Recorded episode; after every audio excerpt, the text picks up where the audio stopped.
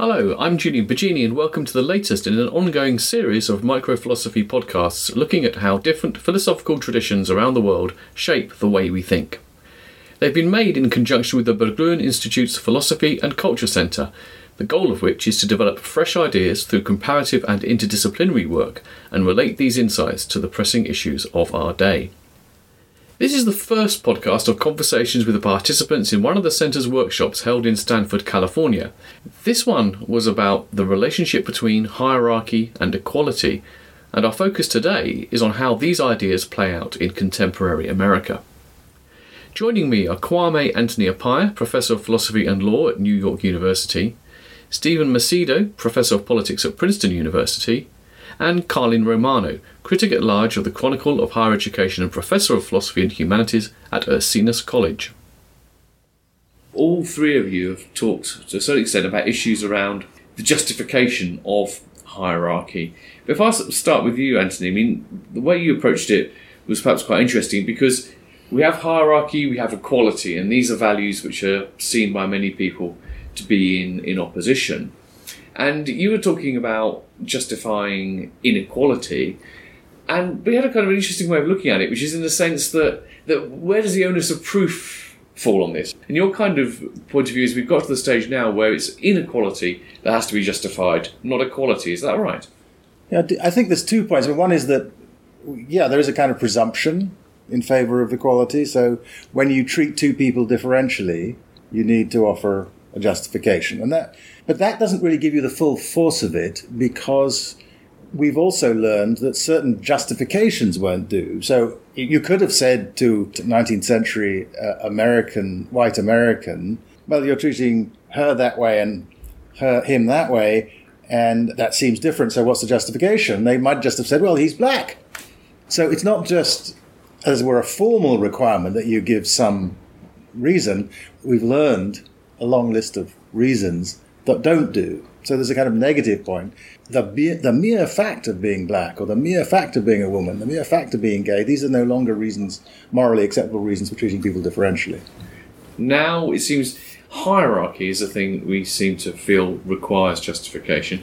But um, with hierarchy itself, I mean, there are different kinds of hierarchy, right? Some of them more problematic than others. Could you say a little bit about that? Sure. I think that the kind of hierarchy that we sort of historically, I think, learned to be against, which is the sort of classic class hierarchies that you would have seen well established in 18th and 19th century North Atlantic world, for that matter, many places on the planet.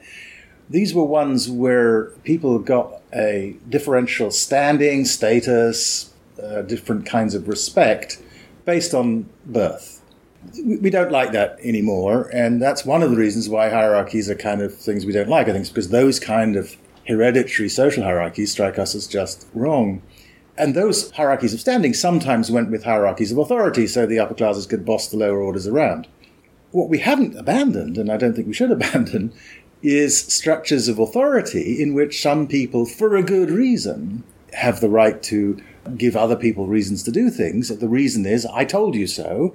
And that applies to generals, though generals characteristically don't just give orders, they give reasons.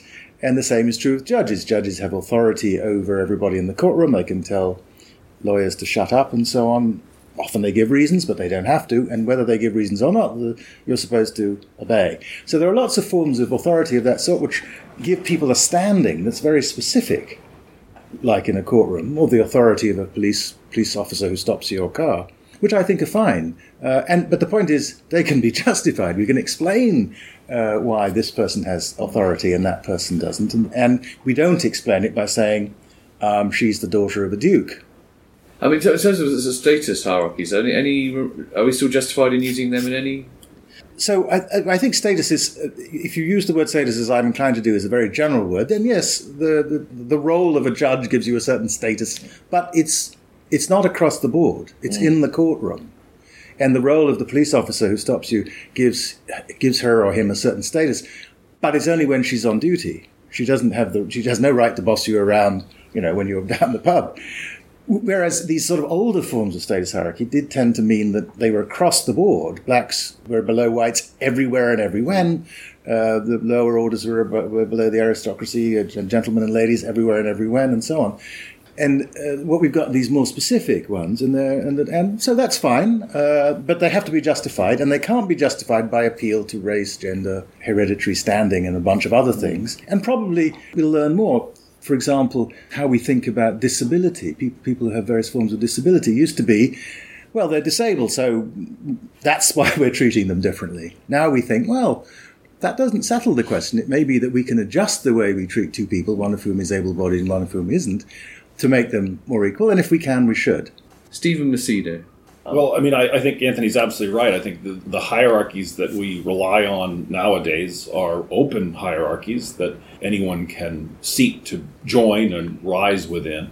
And that's an important part of their uh, legitimacy in, in, a democratic society, that, that uh, they're open, not closed, not based on birth uh, and that they, um, as he says, are justifiable, you know, in terms of our collective interests. That, that they serve the they serve public goods of various sorts, uh, and that they, they serve a function. So while we think in a democracy maybe that uh, hierarchies uh, are only legitimate if, if they have a kind of electoral connection, that's actually not true. We have many hierarchical organizations that that serve purposes that, that are well justified um, in public, like courts, as he mentioned, that are insulated from dem- direct democratic accountability but that are accountable in other ways through the reason through reason giving in public, uh, and that's very important uh, so that we can have a democracies flourish when they do. I think because of the, the richness and variety of organizational forms that mm. that are often hierarchical, that are not simply a matter of direct elect- electoral accountability, but that um, have very often reason giving and evidence based accountability, which which allows them to serve uh, values to, to represent forms of competence that some people would think democracies tend to lack. There could be a you know an opposition between expertise and, and democracy.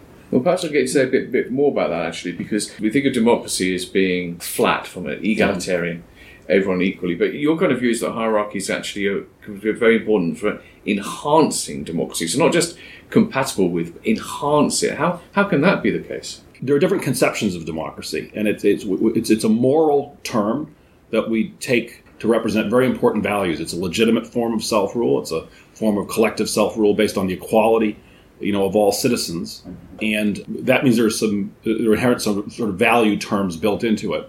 So, you know, what we wanted is it's, it's the, Greek terms of the demos, the people, and power, the power of the people to rule over themselves. But in order for that to be something legitimate, it should be all of the people ruling over themselves, not some ruling over others. It's not majority tyranny you know, in the way that Madison put it. It's inclusive.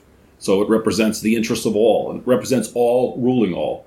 So when we increase the scope of governance, we can we can help to control some of those majority factions and make governance more inclusive in that way.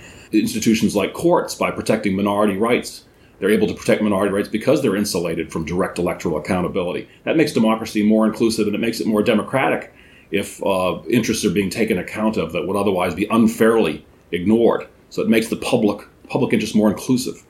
Uh, and in other ways, too, agencies of all sorts uh, that are hierarchical, that represent expertise, mean that our policies will be based on values and insight and reasons, evidence, science, that makes it more deliberate, more uh, sounder. That, that, presumably, those are policies that we can live with over the long term.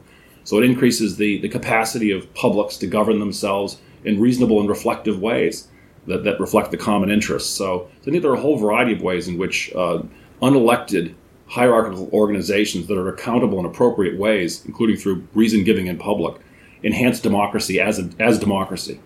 I mean, that makes sense to me, but I wonder whether culturally we've got to a stage where people have perhaps forgotten about that sort of richness of democracy, and they now think of democracy as simply being government giving them what they demand. And from that point of view, the kind of hierarchy is getting in the way of that even remember, as a journalist and a philosopher and someone who's interested in American pragmatism. I mean, how much does this kind of resonate, do you think, historically with American conceptions of democracy? I agree with both, you know, Anthony and Stephen um, from a very high minded perspective uh, in a liberal, humane society. But I think not all people in our society think this way, and I would fall back on my re- reverence for Deweyan context. Uh, for example, let's think about street gangs and the way street gangs divide up territory in a in a city. And how they might justify it or feel they don't have to justify uh, their hierarchical control over territory. Be very different from what we're, we're talking about here. Here's another different type of example celebrity. There's a way in which the hierarchy of celebrity exercises power in American society today. Uh, if you're outside a theater and a smart car shows up and it's a famous rock star or movie star, and security comes out, it pushes people back out of the way. Now that you couldn't get away with in America as a regular person. You couldn't sort of cut in front of the movie line or so. So I, I, think, I mean, if we're talking about sort of high-minded political theory and high-minded democratic theory, uh, I, I, agree with a lot of what's been said. But I think in, in our society, there's a lot of hierarchical things taking place out of those contexts. I, would add one other thing. Uh, um, rhetorically, the need for justification. You know, it's an old trick in, in rhetoric to try to justify a position by saying, How dare you think I need to justify it? One of the great examples is Frederick Douglass in what what to the slave is the Fourth of July. He said, "Would you have you have me argue that the black man is a man? Do not insult me." You know, uh, would you have me argue that slavery is wrong? There is no one under the canopy of heaven who doesn't know that, right? And so, justification is also contextual and rhetorically tricky. You know, there may be cases where your justification, in a way, is not to say, I aspire to a right, but I have a right, even though it's very clear you don't have that right. But if you say it enough and you take social action, maybe you'll end up with it, right? These are uh, observations, correct observations, about the ways in which what you, like me, regard as illegitimate forms of hierarchy can be generated. And so, for, for hierarchy to be okay by our democratic standards, it has to meet certain conditions. And mm. the control of, a, of an area of Philadelphia by a street gang doesn't meet lots of those conditions, mm-hmm. uh, nor does the behavior of many um, many celebrities in our society. And I mm. think that actually, if there's a place where allocations of something like standing, the old social standing, have gotten out of control in, in many societies today, in, in our, in the, at least in the North Atlantic world, it is around celebrity and the astonishing privileges that we give to sports mm. stars and, and movie stars and people like that. And it seems to me that practice just doesn't meet the standards of justification. Mm-hmm. And so there's a reason why there might be a democratic revolt against it, why there's a reason why we might say, well, that form of um, allocation of social power to people on the basis, even though it's, even though their achievements are genuine, mm. it's genuinely difficult to be a great uh, basketball player or, or a great actress. Mm. Even though the achievements are genuine, it's sort of all out of whack to give them that much weight. I, I just think there's more disagreement in society, though, about what needs justifying and what doesn't. So, for instance, with celebrities, I've often, again, as somebody who's done arts reporting and so on, been amazed to show see the deference that ordinary people do show to this entitlement that celebrities have when they're in a particular place. And just to take another example, let's say, you know, undocumented, you know, aliens or whatever the proper phrase is today, right? The Republicans say illegal aliens and so on. If you think about their status situation in the hierarchy of American life, right? That's a very controversial live thing right now. Some people think they're, you know, if we could throw them out tomorrow, we should throw them out tomorrow. They have no status in our society, uh, society at all. While others are saying, wait, wait, they're, they're Americans. They've been here for 15 years. You need to justify throwing them out. And so I think, I mean, even within liberal American society, there's enormous amount of disagreement about what hierarchies need justification. And, and they, to me, they fit within democratic theory. One thing that people thought about democracy was that it would be leveling and, and that mm-hmm. people would be impatient with hierarchies of power and authority. And one thing we've seen that's astonishing in the United States is that people have a great sympathy with the rich fascination yeah. with them uh, and and deference towards them that yeah. in, in, some measure that's that's unjustified. In a way, Americans have become too comfortable uh, with inequality of various kinds, and in a way that's quite surprising from the standpoint of what people expected from democracy. Well, one of the personal standards which Anthony mentioned that have to be met in order for hierarchy to be justified is that they have to be open to a certain extent, and I think this has been mentioned earlier. That when hierarchies become ossified, that's the problem with them Mm. And you know, if you think about America at the moment, the attitude towards wealth and riches is very interesting. I mean, from a European perspective, we're always surprised at how great tolerance there is of economic inequality in the US. And that's because, partly, I think, correct me if I'm wrong, it's because in America there's been this idea that you can always escape your economic situation. So it's not a fixed hierarchy, therefore it's okay. And the intolerance we're seeing now, the anger at the established riches now, is perhaps coming from people thinking that these hierarchies actually have become ossified, that the, you, the, the poor can't become rich and, and vice versa. I mean, what is it about hierarchies that become fixed which makes them morally objectionable? Well, if there's a functional justification for a hierarchy, if, if it's the if it's the colonel having command because somebody has to decide which way the troops will go, then it should be limited to the context in which you need someone to do that. And the trouble to speak of these hierarchies as ossified is in part to say that they're starting to uh, give people standing in all kinds of contexts, like in movie lines, which have absolutely no functional justification. There's, there's no reason why rewarding uh, successful artists, musicians with respect should lead to a situation where, the, uh, where for the rest of their lives they're entitled to cut the queue. So that's one of the problems. But there is this other very basic idea of that if if there are inequalities, if there have to be inequalities, then um, they have to be fair. And one measure of fairness is that nobody's denied the opportunity to try to get them, and whether they get them or not isn't fixed. It isn't fixed by it isn't a, a, fix in the sense of you know putting in a fix in a in a in a in a horse race or something. That if you say that the criterion is you know three A levels, then you, you look at everybody who has three A levels, and you don't only look at the, the at the people with three A levels who are you know related to you by marriage. Yeah. Now there can be disagreement about exactly what's fair here. I, I, I, you know, what are the right criteria for applying for, for, for allowing people access to various positions? So, and and there's going to be debate about that. And in a democracy, you settle it by democratic debate. So I don't think that this settles the question in the sense of producing a procedure that's going to guarantee that everybody's going to agree in all the cases. But I think it does mean that we, as it were, know what the questions are we need to ask. We need to ask what purpose is this allocation of authority or standing serving? And we know that there's some answers that won't do, like, well, it's awfully good for the it's awfully good for the black people or it's awfully good for the white people. That won't do. So it means, um, broadly speaking, there are various things we sort of touched upon, and in the headline terms, there's this idea that hierarchies have to serve a particular purpose. They have to be merited in some way. They mustn't be too too fixed. And uh, I mean, Carlin, what you said, there's a, the end of your paper. You said here we hire hierarchies because we have jobs to do and hierarchies get those jobs done. But does it, does it boil down to that? That hierarchies are fine so long as they work? No, they work until they don't work, and we decide in a democratic society when they don't work. I mean, I think what one interesting il- illustration of what Anthony was saying was the feeling most Americans would have, say, about the wealth acquired by Bernie Madoff as against the wealth acquired by Bill Gates or so. So, you know, Madoff, he's a trickster and he violates the law and all of that.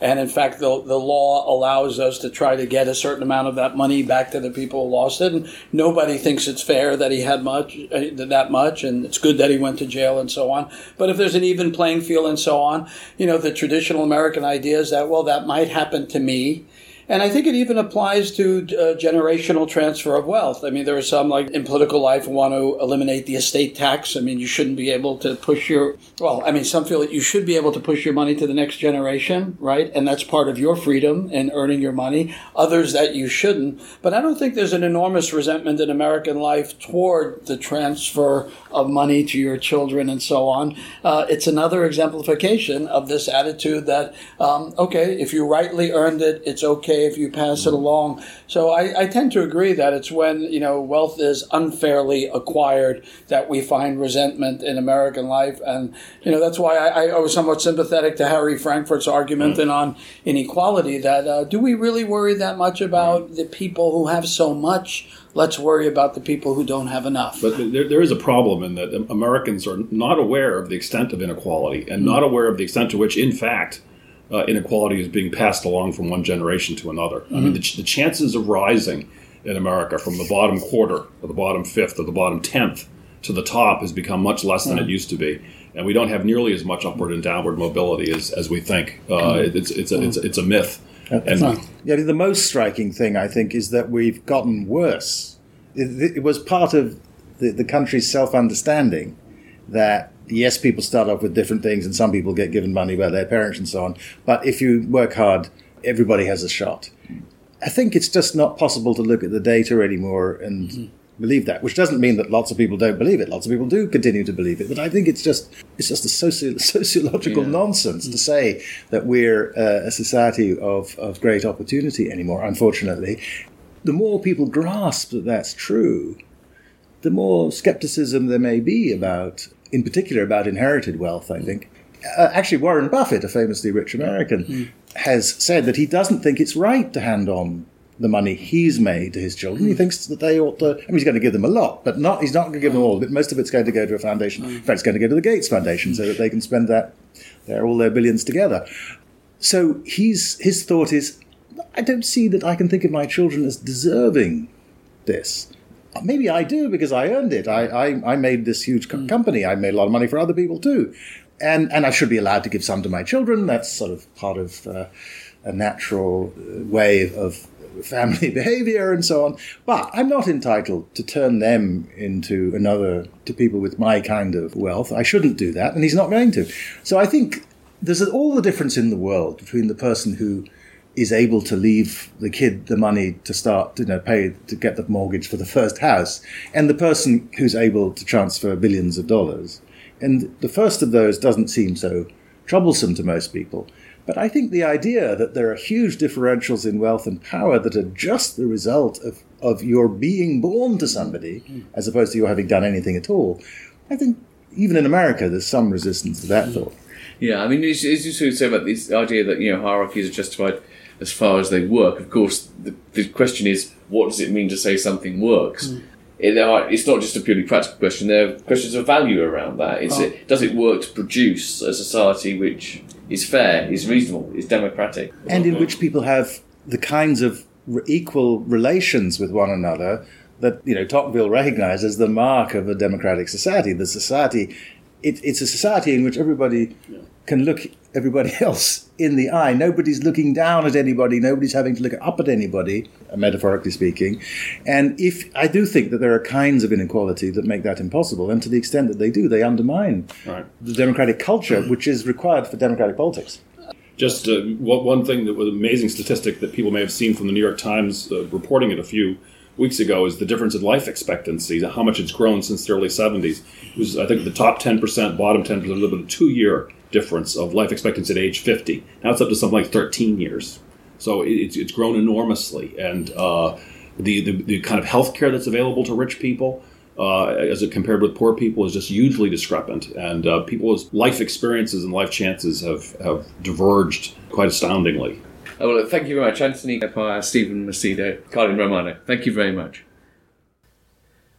There will be more global perspectives on hierarchy and equality, and also on freedom and harmony in upcoming podcasts. To keep up to date, subscribe to the Microphilosophy iTunes feed or follow me on Twitter at Microphilosophy. And do check out the work of the Berggruen Institute's Philosophy and Culture Centre at philosophyandculture.berggruen.org. So until next time, if nothing prevents, goodbye.